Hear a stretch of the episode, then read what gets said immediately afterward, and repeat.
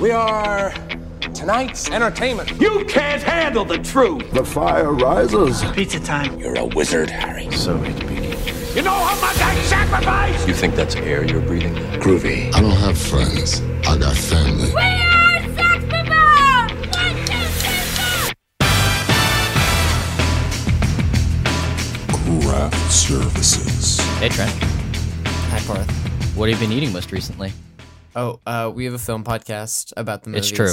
Uh, Yeah. and the scenes um, that make them special, Trent. If only, maybe one day. Um, I had the duck shout out. yeah, I was just gonna say that. Um, so what I've been eating is um, we went to Wawa this morning uh, with my housemate Anthony and friend of the show Jordan Sycophus because she claims that Wawa has a to die for um, hot chocolate, which we got, and then uh, things were taking so long to prepare that I couldn't help but uh, start making eyes at the jalapeno poppers, which were on the little Mm. hot stove thing. And then my mom is, I guarantee you, gonna send me a text like two weeks from now and be like, "You shouldn't admit that you stole a ranch packet on the pod." But this is Trent, me. they're gonna get you. This is me admitting that I stole a ranch packet, um, and then bought the jalapeno poppers, and then I ate them in the car. And I guess I got my due diligence because it gave me a tummy ache. Um, oh, little baby. yeah, but didn't throw up. Just nauseous for a while. Hell yeah, Um, brother. Hell yeah, indeed. What's up with you? Well, Trent, um, my story involves our paths intersecting last night. Um, mm, it was nice intersecting with you last night. Okay. Um, well, last night Trent was kind enough to throw a, I guess, like a band show at his apartment, which he does semi regularly once a month.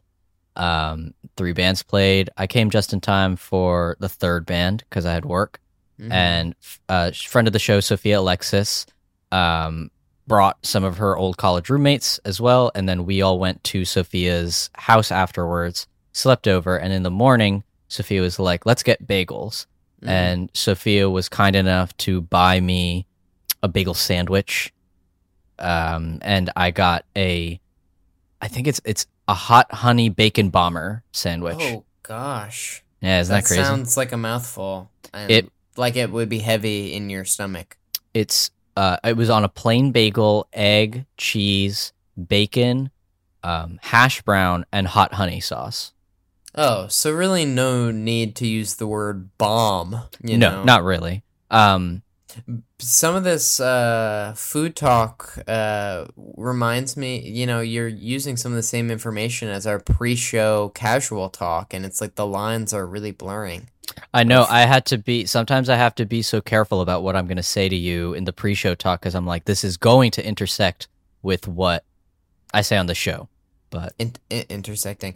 Um, uh, I was gonna say something else, but instead, what I think would be better would be to uh, cue the intro. oh, whoa, Trent, transition king.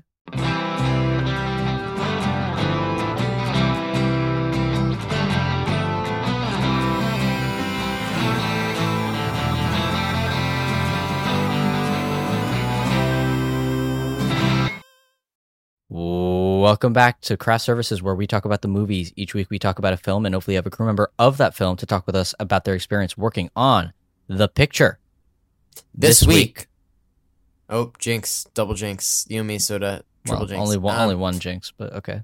And this week we have cinematographer Shabier Kirchner, uh, who is the DP on Past Lives. And fun fact: this week I said uh, the acronym DP to my mom. She said, "What does that mean?" And I was like, "Dope." Mm. Maybe one day. But yeah, we got we got cinematographer Shabier Kirchner on. I actually just edited the interview, Trent, maybe like an hour ago. The And first half. ha- ha- what's the word? I have to say, like while we did it, I was like, "This is good," and then I Mm. edited it, and I was like, "This is even better" because I took out all the stupid stuff we said. Oh, did you any? Did you have to edit in the Bozo Bell at all? No, I did not, but I or maybe I, you could edit out all of our. I can give you some examples of what I took out. It was Oh, a lot. Of, perfect. it was a lot of like, um, uh, so, um, Parth, I noticed Uh, that you do something and it made me feel better because I do it. And it's that during the interviews, you try to like look into the camera more or less or look at the screen. So it's like the guest thinks you're looking at them. And then when you're asking a question, your eyeballs sort of drift off into space. And you're like, Mm, the final And- frontier. and you're like, and I was wondering about, um, on the Ferris wheel scene. Um, I don't know that I love this impression. No, but I do that too. I, mean, I do that. should- I do. I do that when I'm asking a question in class. It's really hard to like speak and look at your target. It's crazy how similar we are when asking a question. We should make a podcast where we interview industry professionals that work on movies.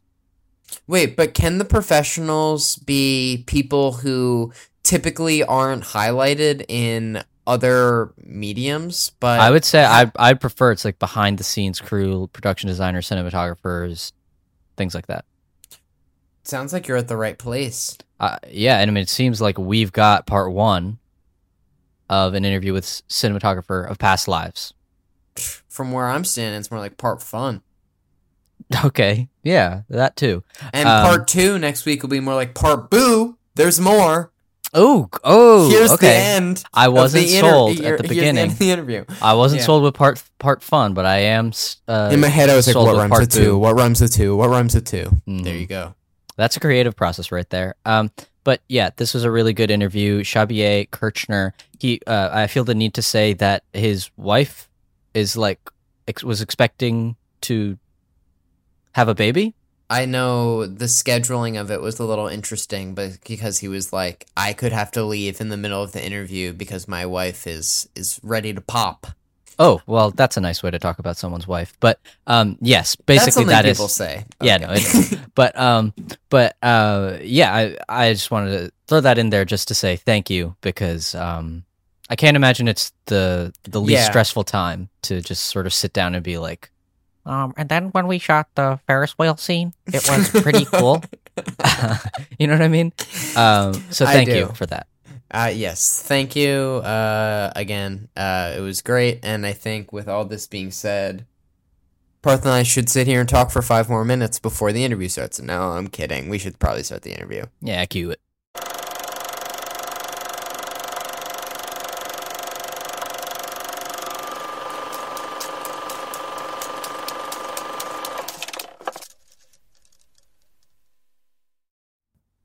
Hello, everybody, and welcome to our interview with Shabier Kirchner. He's the cinematographer behind our film for today, Celine Song's Past Lives. Thank you so much for being with us today. Yeah, thank you for having me. So, just to start off, if you could sort of talk about your relationship with film at a young age. I got into film I'm from from the Caribbean, from Antigua and Barbuda, small islands, and um, got exposed to and film from an early age through my dad. He shot a lot of. He was like underwater a lot and on the ocean a lot, and shot a lot of. Um, you know, uh, Super 8 underwater, and he like in the 80s he like was a fixer for uh, a couple of music videos that came through the island.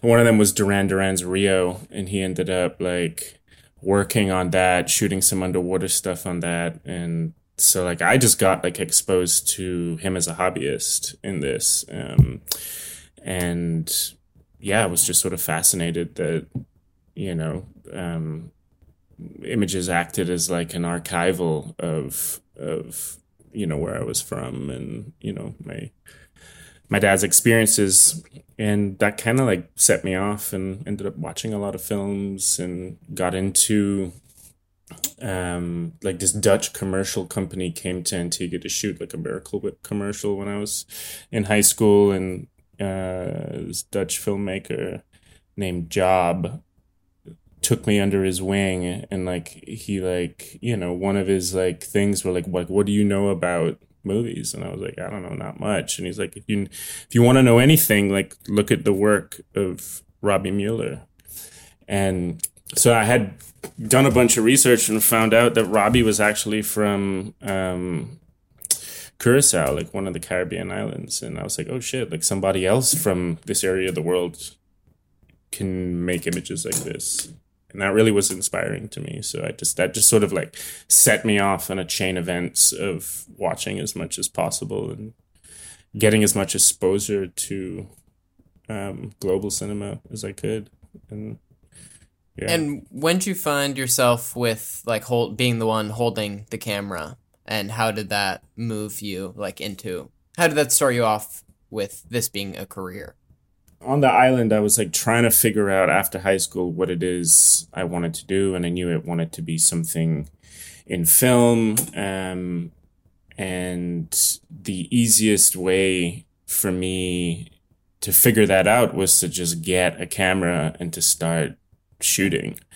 And through that whole process of like shredding, you know, producing, shooting, editing, doing the whole thing myself, um, you know, shot a lot of skate videos and surf videos and was on the ocean a lot, sailing, shooting that. And there wasn't really an economy for um, commercial filmmaking on the island, but I found like a little window where I ended up like, you know, shooting people's wedding videos and ended up shooting a lot of like promotional material for hotels to like earn a buck. And then I just started like turning a living doing that while still being behind the camera. And through that whole process of like recording sound and editing and shooting and, you know, directing, I was just gravitated towards the camera and, and reached a sort of tipping point of being like, okay, like this is something that I feel passionately enough about that I need to try and figure out how to make films, how to make movies,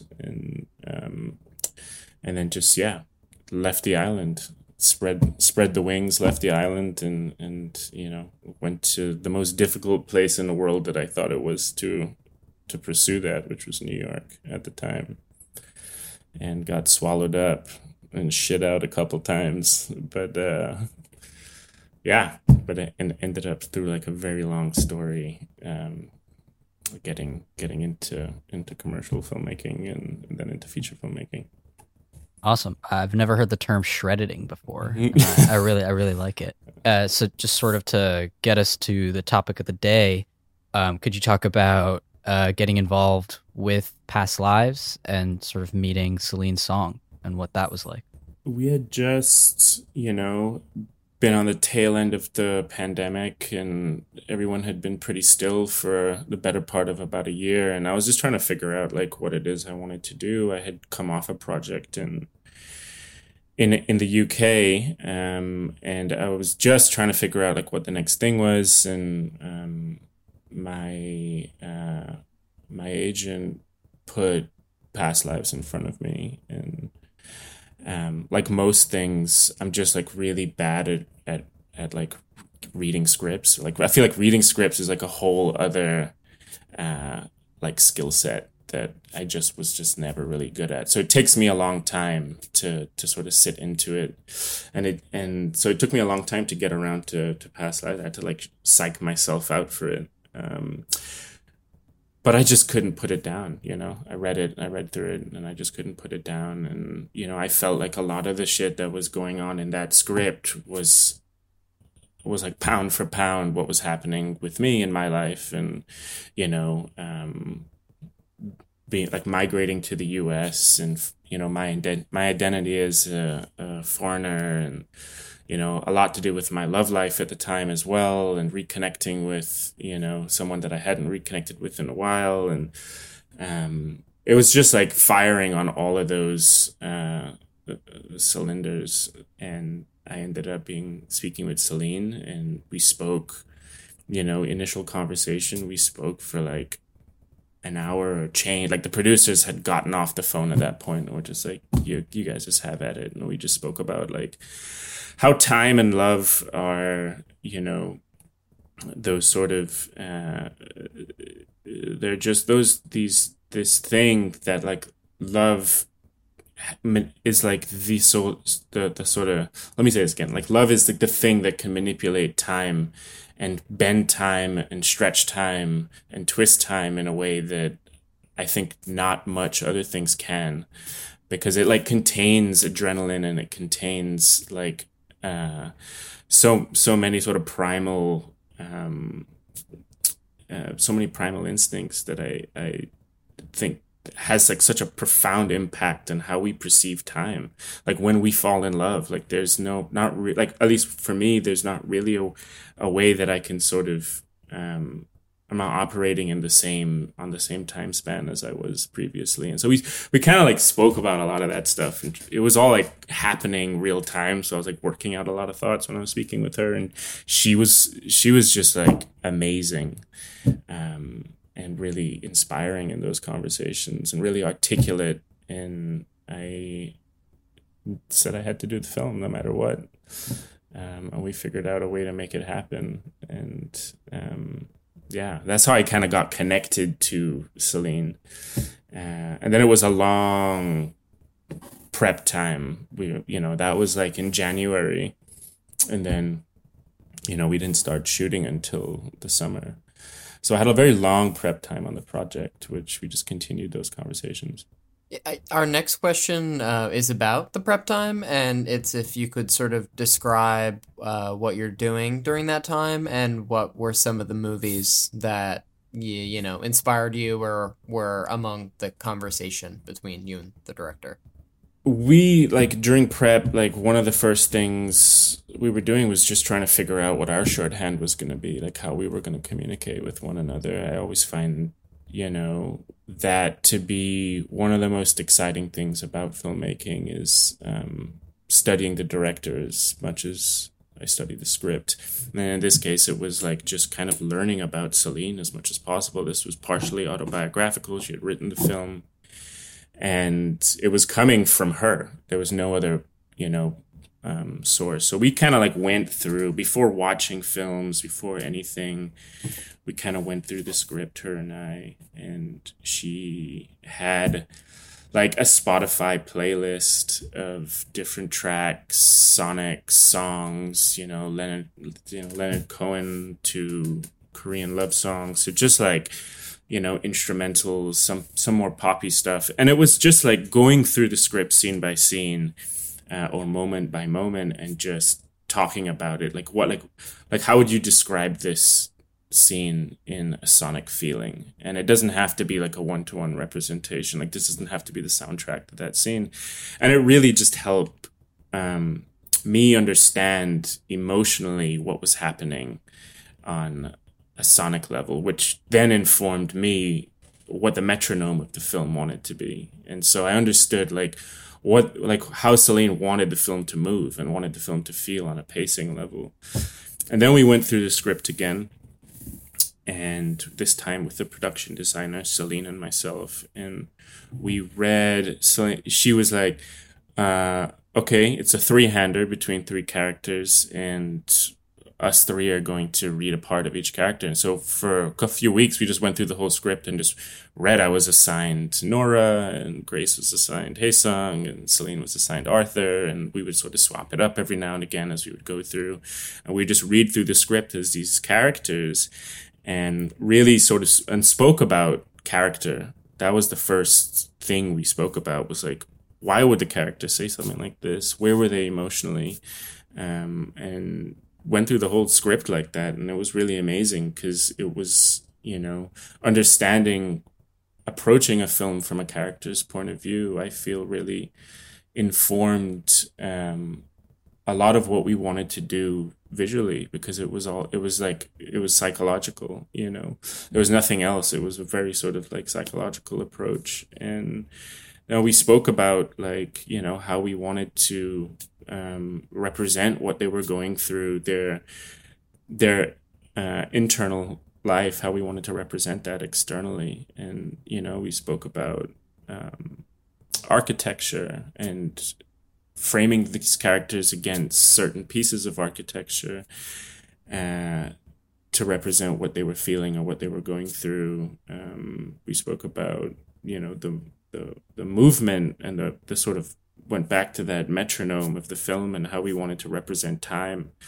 Um, and we wanted to move through the story and we wanted to, to, we ended up deciding we wanted to move from left to right, you know, as a way to guide us through time and the way we, the way we sort of read in Western cultures from left to right. And that was like, um, a big driving force for us to decide how we wanted to move the camera. Um, and yeah, just spoke about colors and we spoke about, um, you know, we very rarely spoke about like lenses or, you know, any of that stuff and spoke about the elements and introducing light and rain and, um, you know, clouds and all of these things that we could use on a visual level to help represent the passage of time um, and, and the fleetingness of it and so that was and we were lucky to be in that state for a very long time because we were supposed to shoot x and then we pushed for another month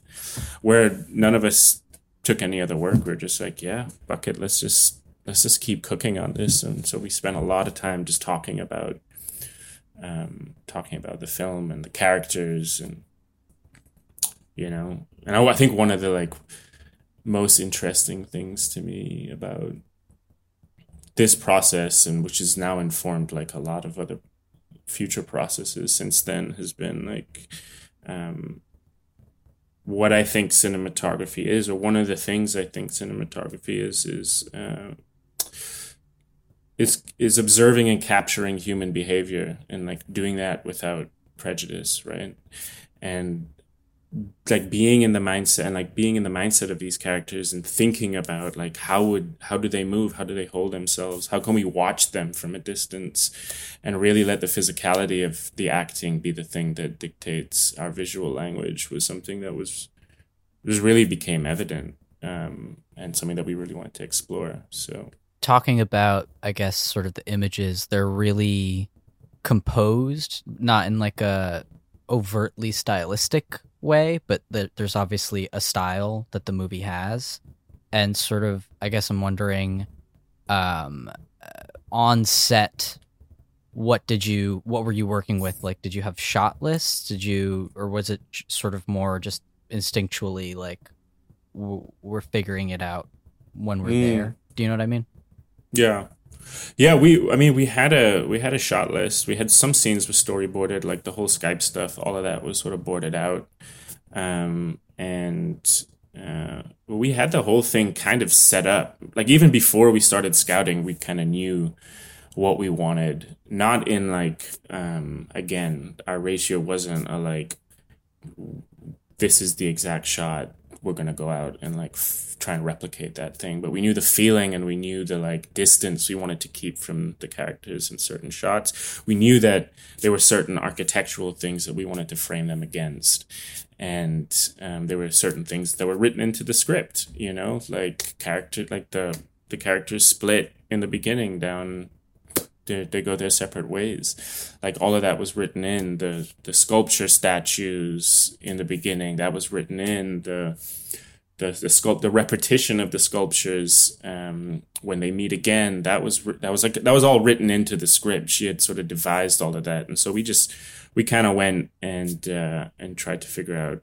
the best ways to articulate that. And through scouting you know we, we, we had most of the film nailed down during like during the scout time in terms of what the frames were and you know a lot of it was also like what like Celine was new to filmmaking. She had never met, made a film previous to this not a short or anything. So you know a lot of that scout thing time was like okay like here like this is what like a 50 millimeter lens looks like you know like this is how it feels and this is what a 20 millimeter lens looks like close and this is what it looks like far. And so just like kind of figuring out how to view these locations um, through lenses was something that um, became more more active during prep. Um, and we we really yeah only really stuck to about two three lenses during most of the shoot and um, yeah i don't know if that answers the question no that, that was great So you mentioned the split perspective um, of like the two main characters, and we were wondering if um, you established any sort of like rules, stylistic rules as to like this is how the U.S. is gonna look, and we're and this is how we're gonna shoot Korea, and you know, uh, if you'd speak on that at all. Yeah, we we we didn't I mean, really early early on in prep, we spoke about like how do we want to do we want to split um, visual language for place? Do we want to split visual language for time? And it just became like too much of a flex on our end. So we decided let's just keep like everything just needs to be as simple as possible. Like simplicity was the thing. Like it needed to feel real and simple and authentic for it to to play. And if we started flexing too much, it could have, you know, it just it's a very it was like a very thin line. It could have been pushed over into a world that um, just felt a little bit uh, contrived, and so it was very much like let's just keep it the same. Let's keep it natural, and through um, the sequence of images, instead of like trying to focus on particular shots through the sequence of images we'll sort of feel the metronome of the story you know um, and so that's what we did So, as I understand it, um, you shot this movie on 35 millimeter film. Just could you talk about that? Just because, uh, especially for a directorial debut, I feel like in this day and age, shooting on film is not the norm, and sort of what that medium gave you, I guess, artistically. Um, the so when we were in prep, you know, Celine, we, we were just talking about what we wanted the image to feel like, um, and you know, the films we were looking at were films like Yi Yi, you know, by Edward Yang, and we were looking at films by Koreeda, and there was a certain timelessness that 35 millimeter had to it. It was the grain structure, the skin tone, the highlights, the way they were bleeding. Um, all of those things were like really exciting to us in term in terms of this story. And then we, so you know, one of the biggest things was trying to figure out, you know, uh, how how are we gonna even achieve this because shooting on film is super expensive and it's hard for studios to back first time filmmakers shooting on film because you just don't know anything about how they're going to work what are their shooting ratios what you know how much film are they going to use um, what about playback all of this stuff. Oh, we're going to korea. How are we going to get how are we going to see dailies? There's no labs in korea. We have to ship it back. So it became like this big logistical thing that celine went to really go and back for to go and bat for and her whole like philosophy behind it was really interesting she was like listen i i've never made a film before but i come from the theater and one thing I know to be true is in the theater, you rehearse, you rehearse, you rehearse, and then you get one take. And I think that she's just like an incredibly confident person in general, and her confidence in that overlap in process was something that gave everybody a lot of trust that uh, she knew what she was doing, which she 100% did because our, our, our take ratio was super low. And she was she came super prepared. Her actors became super prepared. And yeah, and we, we pulled it off, you know? And um, yeah, it was amazing. I love working with film. I think it it's uh, there's a sort of uh, level of patience, a level of preparedness, and uh, focus that it brings. I think that those cameras purring on set like make the actors drop in in a completely different way, you know. Um, and Celine used all of the the sort of proclivities of film to her advantage to get what she needed out of her performances. Um, and it was for this particular story, it was the perfect choice. We believe, you know, because because we tested digital and we tested everything and threw it up on a big screen and graded it and just like felt, you know, did the whole sort of, um, you know, not gonna tell you what is what and let's look at it and it was like that was the thing that she was feeling the most, and so um, shout out to the studio for supporting us and our producers for supporting us. So. Being shot on film, uh, this is something I feel like I should know by now, but do you need to light it drastically differently than if you would if you shot it digital? Um, not drastically. No, I didn't approach it like too differently. Uh, nighttime stuff, you you would need more stop. You know, um, and but my lighting approach was was pretty was pretty simple and pretty similar to how I would have done it for digital. Maybe I would have approached nighttime stuff slightly differently because of the sensitivity of digital cameras, or daytime stuff um, differently because of you know maybe some of the lack of latitude the cameras had at the time we were shooting. Uh, but nah, I would have would have done things pretty similarly. Are you able to explain your basic lighting setup at all?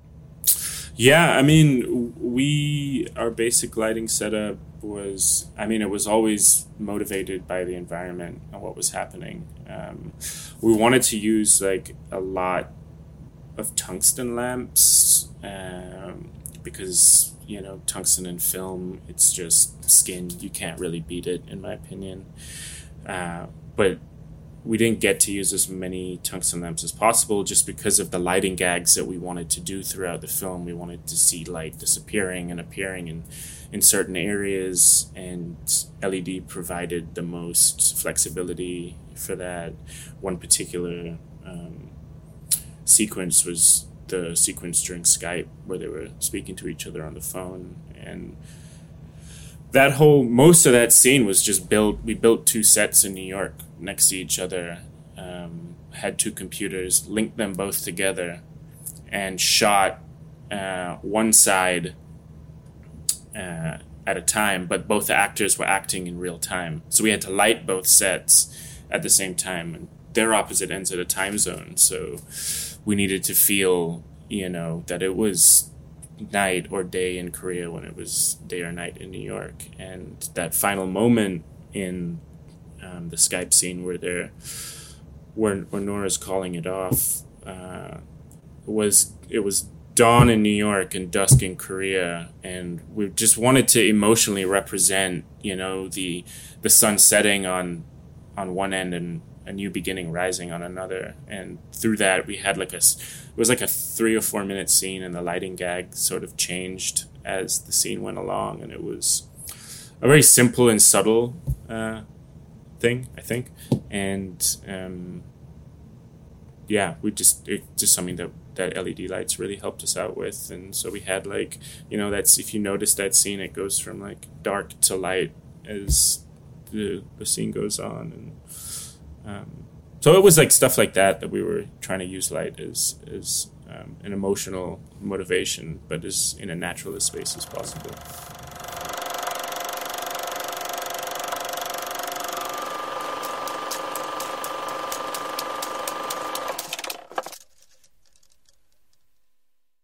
One interview, Parth.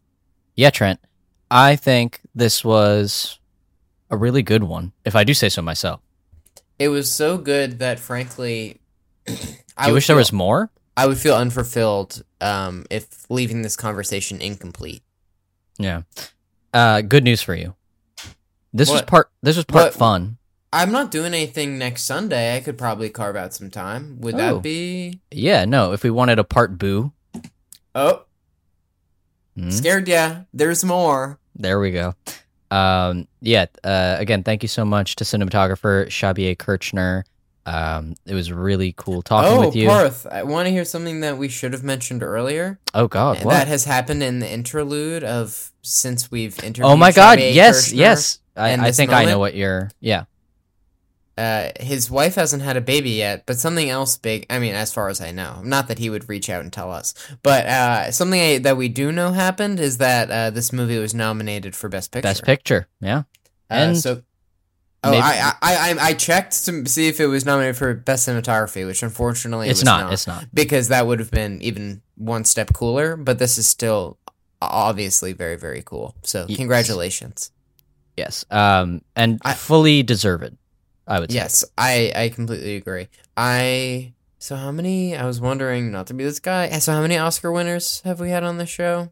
Two Oscar winners, I don't remember, but Oscar noms maybe. That's um, Eddie Hamilton won. Uh, Oh, now Ruth DeYoung. Ruth DeYoung. Oh, uh, I mean, I guess that's another one that we should say in the interim between the last episode and this episode. Um, Ruth the Con- Young was just congrat- nominated for an Oscar. congratulations to you, um, Ruth DeYoung, two time guest. we know Uh, that like the only awesome. thing missing from your life other than the Oscar nomination was us congratulating you for your Oscar nomination. yes, so I'm sure that you can rest easy now. Um, but again, um, uh, and and then we had um the Wait, Nomadland Judy producer, We did. Uh, Mollye Asher, my former professor, and Judy Farr, Mm-hmm. who set is an decorator, Oscar winner, who was Who an Oscar Os- winner, yeah, Mhm. for um this the King's Speech, yeah. Um,